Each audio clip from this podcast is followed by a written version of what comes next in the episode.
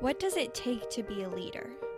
Let's find out with today's guest, Steve Forbes. Welcome to another episode of Question Everything, where we connect young leaders with experts in entrepreneurship, publishing, and design. I'm your host, Carly Sotis, and today I'm in New Jersey at the Forbes office speaking with Steve Forbes. Mr. Forbes is the chairman and editor in chief of Forbes Media.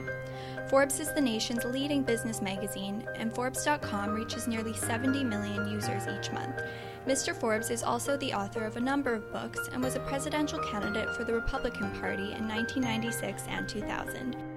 In today's episode, Mr. Forbes shares his experiences in college and talks about how he started his first business magazine as a student.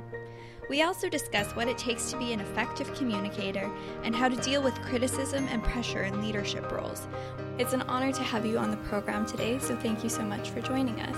Thank you. Now, today you're most prominently known as the chairman and editor in chief of America's leading business magazine. But what people may not know about you is that you actually founded your first business magazine when you were in college, and it was called Business Today. Could you tell us more about that publication and what inspired you to start it? Well, I think uh, probably I have uh, media or publishing genes. Uh, when I was growing up, I liked to do news sheets for my classmates at school. Uh, once uh, did one grading my teachers. I felt they could grade me, I could return the favor. Did not go over very well. Uh, when I then when college with two others, we helped start a magazine called Business Today uh, to bring a balanced perspective of uh, commerce and business to uh, the student world. Uh, published by undergraduates and still uh, going on today, largest student publication in the country in the U.S. And each year they do a couple of conferences, bringing students from around the world. So it's a thriving concern. Uh, which is a source of uh, uh, pride that they've been able to continue it all of these years. What do you think is the key to building a successful and sustainable publication? The, the, the key is to uh, keep in mind what the late great management guru Peter Drucker once said. He said, uh, Businesses should always remind themselves what is your mission? What is your purpose? Because if you know what you're there for, then you don't get quite as upset, hung up, or hamstrung when the means to achieve that goal change in our business, uh, print, which was print for decades, uh, the whole model has been destroyed. Everything, uh, not everything, but much of what I learned, what my siblings learned, has gone out the window. Uh, Forbes magazine was started almost a century ago by my grandfather, immigrant from Scotland, one of ten children, grade school education. Uh, but like millions who came to the U.S., he had dreams and ambitions and an opportunity to realize them. And uh, what uh, he would see, what my father would see, who succeeded him, uh, today would just uh, absolutely confound them.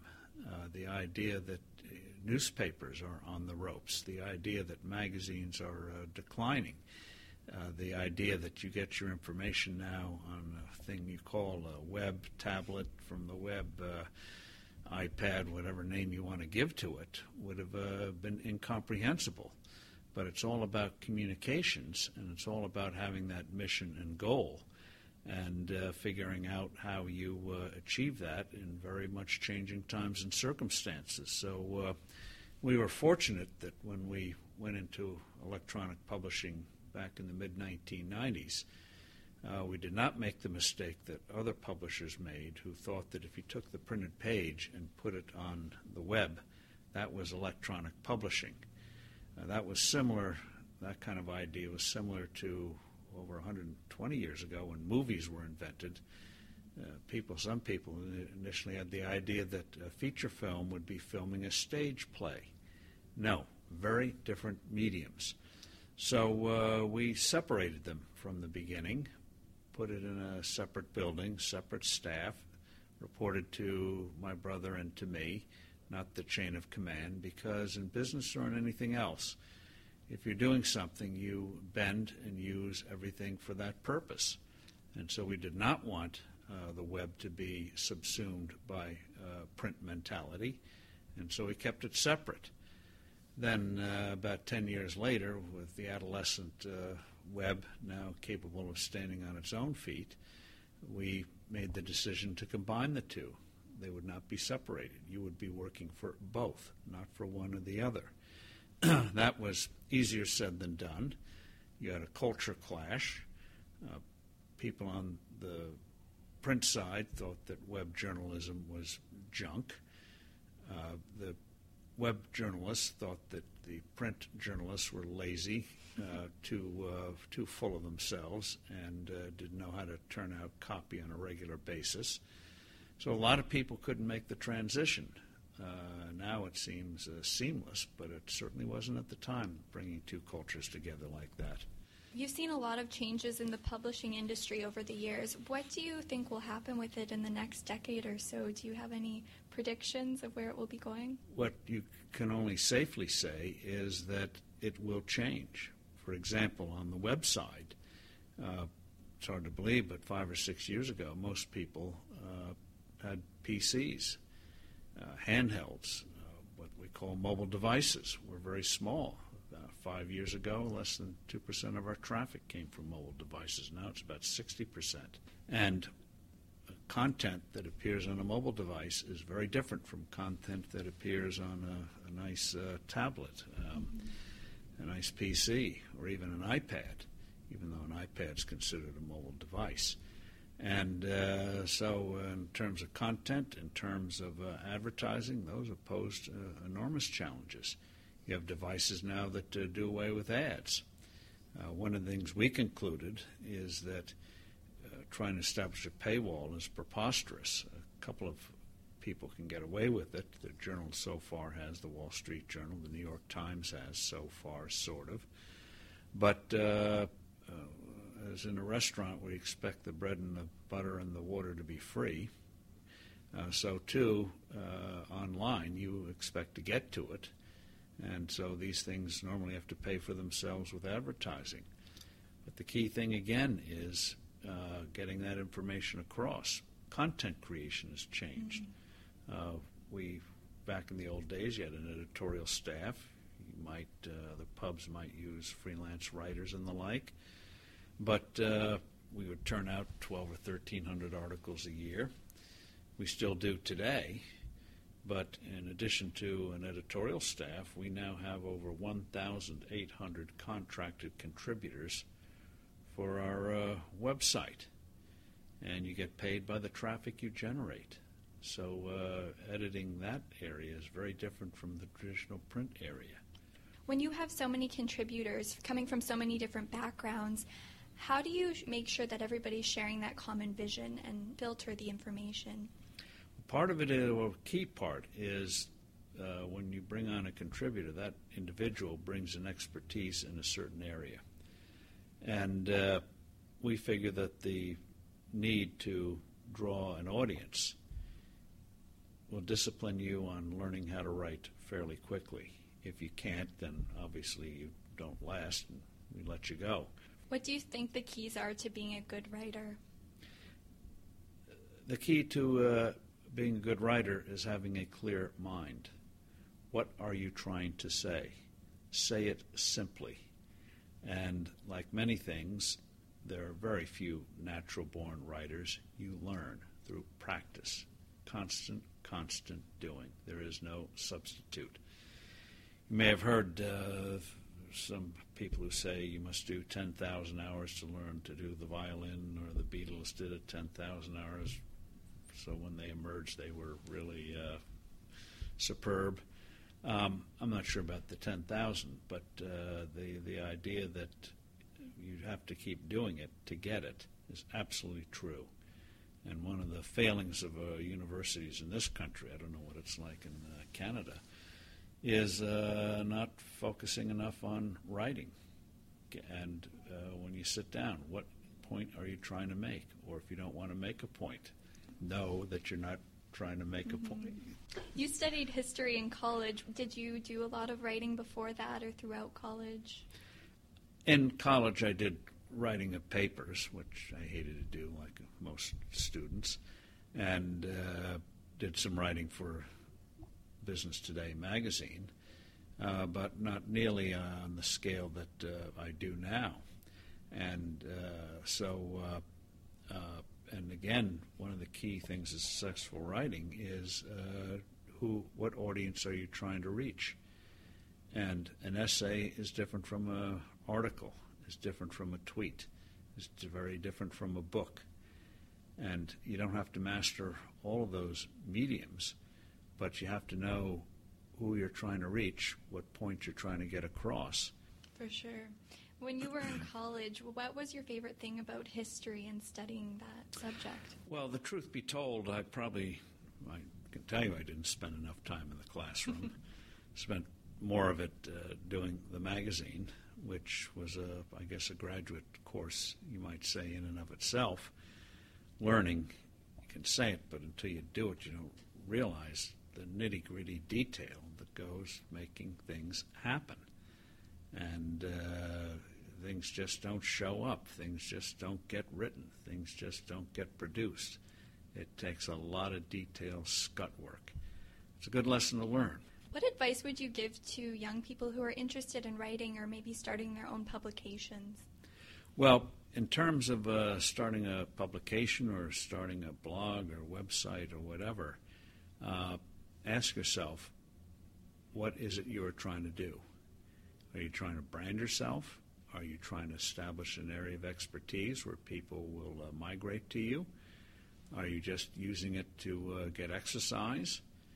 Um, uh, do you want to uh, combine with uh, original content, aggregation, aggregating, uh, bringing pieces from other sites? so again, it's about getting that message and learning now, especially with the flexibility of the web. You can bring in graphs very easily. You can bring in pictures very easily. And so, a good discipline would be to uh, take a, a thought, uh, a, well out thought, not just, uh, oh, I feel lousy today. Okay. Doesn't tell me very much. Why? Your dog die, or some tragedy happen, or you had a headache, or what?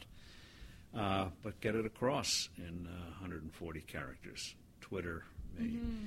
Be under pressure these days, but uh, in the old days they had telegrams. Since you paid to, in those days by the word, which was very expensive money, you learned. Be concise uh, and don't use I know or uh, all the things you do in normal conversation. Get to the point. How do you think you developed such a clear vision? part of it is uh, curiosity, and part of it is how do I convey it so that people understand it in a way that I understood it? Since most things we don't know, uh, most things we have to learn, uh, you go through your mind what, uh, what, what hammers home the point. That's why similes, metaphors are so powerful. Uh, people say, ah, yes, I get it. So trying to find that I get it phrase that brings it home to people. Uh, academics make the mistake of thinking that if people actually understand what they're saying, they're not being profound. Or if you can use 100 words instead of two, use the 100. Uh, no. Uh, communication should uh, have respect for the person you want to reach. For sure. You took over Forbes Media when your father passed away, and I can imagine that would have been a really difficult time for you. What was the hardest part of making that transition? My father uh, was very flamboyant. He was a, a, public persona. He'd have done very well in this day and age of uh, reality TV. um, he was a inveterate motorcycle rider. So uh, uh, I, I, to me, motorcycles are. Well, I will always I will always be too young to ride them. I know my limitations. and uh, in terms of uh, the other things, I think the key is, as my father said, I'm glad he emphasized this with us, is develop your own style. Don't try to imitate. You can be uh, use others as models, but learn, and you will learn. You don't arrive full blown. And that's uh, one of the things that uh, people sometimes uh, mistake that when they go out in the world and they're not a roaring success by the age of 30, uh, somehow you're not measuring up. Uh, Steve Jobs is the classic example. By the age of 30, he'd been fired from his own company. Even though he had a genius in certain areas, he was a failure as a leader. He learned painfully over the next few years how you uh, bring people together, how you get things done. And uh, it was never easy for him, but he mastered it and became a great leader. But he was not born that way. And so recognize when you go out of school, one of the things I wish they'd tell you when you graduate, warn you, is that up to now your whole life has been structured. Each year, grades, freshman, sophomore, yeah, certain periods of time you do certain things. You're constantly being evaluated. Yes, in the private sector or when you get a job, you get an evaluation maybe once every six months or once a year. But it ain't the same as uh, getting the report card. So a lot of people feel at loose ends. It's like the first time you go away from home, you get uh, homesick. It's normal. So don't feel at a loss or how am I doing or so and so is doing well. I'm not. I'm, I'm not going to get anywhere. Birthdays are approaching. Wah wah. Uh, put it in perspective, and uh, you, you, you, and sadly, the the best teacher is making mistakes, and uh, key thing is uh, what you learn from them, and also, contrary to what F. Scott Fitzgerald said, you can do second acts. Um, and you see it, and one of the people are more uh, open to that idea if you're older, but young people can have second acts. You can make a mess of things in the 20s or 30s and still uh, still put it together, and uh, even pursue a totally new career. Just one example. Our uh, publisher wrote a few months ago about a man in Florida, oncologist, cancer, very successful, highly respected in the field, ran a hospital, and huge success. And at the age of 65, decided to become a commercial pilot. Uh, not for a regular airline, because in this country you have to retire at age 65, but for charters and the like. Learned to become a pilot. Always, as a kid, wanted to do it. Just decided he would do it, and did it. So, uh, thanks to longevity, if you're not felled by disease, uh, you can have more than one life. this thing, always pursue your passion. Sometimes you have to learn what is your passion, and that only comes from uh, trying things. We don't arrive full blown. Oh, this is my pathway. You may think you have it, but be open. You may not, and you may learn. What were some of the things you did when you were younger to discover your passions? Uh, just doing it, uh, whether it was the magazine at college, uh, in terms of uh, economics, being curious. Why did certain things go wrong? Were the explanations we were provided in the textbooks, uh, did they hold up? So searching, going beneath the surface of things. And if you have curiosity, your mind will be fine. Now, you've started your own magazines, you've managed a media company, and in 96 and 2000 you ran in the presidential race, and that's something that takes a great deal of courage that most people don't have. And I'm wondering how you found that courage and what motivated you to run. Well, entrepreneurship, whether in business or going in uh, the political arena, uh, sometimes uh, it's best not to know everything in advance. You'll learn as you go.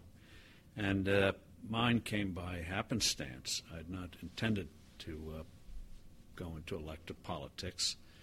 Uh, back then, I was heading up an organization called Empower America, a reform group that had been uh, founded by Jack Kemp, who was a noted figure at the time in American politics, Bill Bennett, who's still with us today, and Jeane Kirkpatrick, who had been U.S. ambassador to the UN. And uh, we all thought that we were really doing uh, work to lay the groundwork for Jack Kemp to run for president in 1996. He'd run in 88, had been in the Bush cabinet, and he seemed the natural. And he called us in in December of 94, just before Christmas, and stunned us when he told us he was, wasn't running. So the question became, whoa. Who's going to do it? Who, who, who, who, who do we back? and I didn't find uh, candidates who uh, had the Kemp Reagan optimism, pro growth uh, platform. And uh, so uh, I guess I took a page from my grandfather. Instead of complaining, go do it yourself. My grandfather started Forbes magazine, was a writer, wrote about entrepreneurs, and decided to become one himself. What was the biggest challenge you faced when you made that decision? Uh, aside from learning to get back to sleep at night, uh, was um, learning uh, to be in a whole different environment 24 7, learning that everything you say will be held against you. Uh, having an organization put together, knowing how to delegate. And uh, so you're in a whole new world. Most people are not wishing you well, especially if you establish credibility. Uh, the media, usually, uh, especially on my side, uh, does not like people of a conservative bent. So uh, you have to adjust to that world and taking what Peter Drucker said, remind yourself, why are you doing this?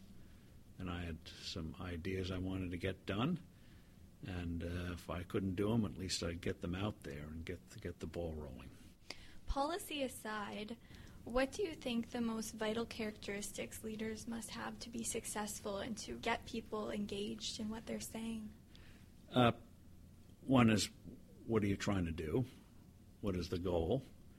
Establishing trust with people. There are various ways to do it, so they will uh, go along with you. Uh, learning how to delegate authority. You may be able to do a certain job better than somebody else, but is that the best use of your time? Even if you could do it better than the person who is doing it.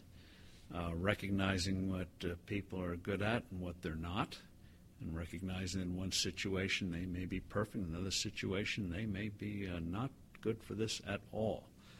Um, uh, also recognizing that no matter how bright you are, no matter how good you are, no matter how on top of the game you are, you will make mistakes, either because of, circumstances or because of mistakes you made, but you're going to face crises. And sometimes there's going to be no playbook. You're going to have to draw inside to deal with this thing with no uh, no guarantee of success. And uh, you got to have that uh, fortitude to to face that. You have to be an innovator if you're going to be other than a run of the mill leader, and uh, that too uh, is risky. Uh, most new businesses fail, and it's not an easy thing to have have that smacked at you. So uh, if you have the temperament for it, great. If not, recognize it. We're not, we're not all the same. We're not all the same. So uh, uh, you can have, I hate to trivialize it, flavors of the month of uh, kinds of people we want to be. And uh, no, you've got to understand who you are. You may have to change in the face of circumstance. And one of the things of a leader, too, is you have to sometimes be willing to go in a situation where you're not fully prepared. But it's the opportunity, and if you don't take it now, it's probably never going to come back again, and you just have to go in and uh, do the best you can. There's no, uh, oftentimes in these situations, there are no graduate schools where I go in with my degree and I know how to do finance. You'd be just thrown in the water, mm-hmm. so to mm-hmm. speak. You have to learn how to swim. How have you dealt with that uncertainty? You just do it. You know, you may uh, have uh, you know, people deal with it in certain ways. Some uh, eat uh, food they shouldn't eat, uh, whatever. But uh, there, there, there, there is no potion that will. Oh, okay, I'll get a good night's sleep tonight. no, it doesn't work that way. Yeah. I wanted to talk about one of your books for a moment Power, Ambition, Glory. I want to read something from it here. You discuss the characteristics of leaders like Alexander the Great, and you say that he was ultimately destroyed by his inability to set limits for himself and to manage his success. His head was turned by vanity and remains the classic example of Aristotle's warning that it's more important for a leader to conquer himself than to conquer others. Could you elaborate on what you meant by that? Well, one of the challenges is when you succeed at something, you really believe you know what you're doing. So in uh, business, you may uh, not realize the world's changing, and what worked yesterday is not going to work today. But uh, the key in uh, in all of this, the key in all of this, is uh, adaptability. Having your principles, but recognizing you're going to have to adapt, and learning when you make the change and when you say, this will pass, I'm not going to get upset about it, I'm going to just ride it by. One last question. I was going to ask you you're the father of five daughters, and I'm wondering how you've managed your personal life and your professional life. Your personal life and professional life sometimes just meld together, but there is no uh, formula. Uh, and sometimes you're going to sacrifice, make sacrifices. And uh, the idea that you can do everything, you can balance everything, especially if you're in leadership or entrepreneurship, just not possible. And uh, so uh, you uh, try to do what you can, and uh, especially with your spouse, and work things out, and figure out what is the what approach you're going to take with raising kids. I'll give you just one example, which will not sound very nice, but we figured, my wife and I, that we should, uh, with, the, with the kids, do one thing that was absolutely, utterly unreasonable, but we're going to be inflexible about it. In this case, pierced ears. No pierced ears until you're 18. I know my friend, don't care, not going to do it. Just establish certain things. And uh, I don't know what they're going to do with their kids, but uh, just one one thing, and you try to get certain lessons across, and recognize, as my father liked to say, you know you're a successful parent when you become an embarrassment to your children. It's just part and parcel of bringing kids up.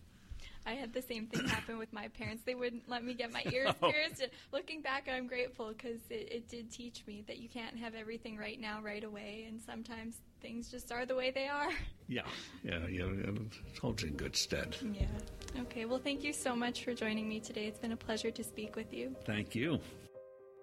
Thank you for joining us today on Question Everything, where we bring you inspiration and insights from creative minds and experts in entrepreneurship, publishing, and design. If you enjoyed today's episode, you can download the show at iTunes, SoundCloud, and at citr.ca.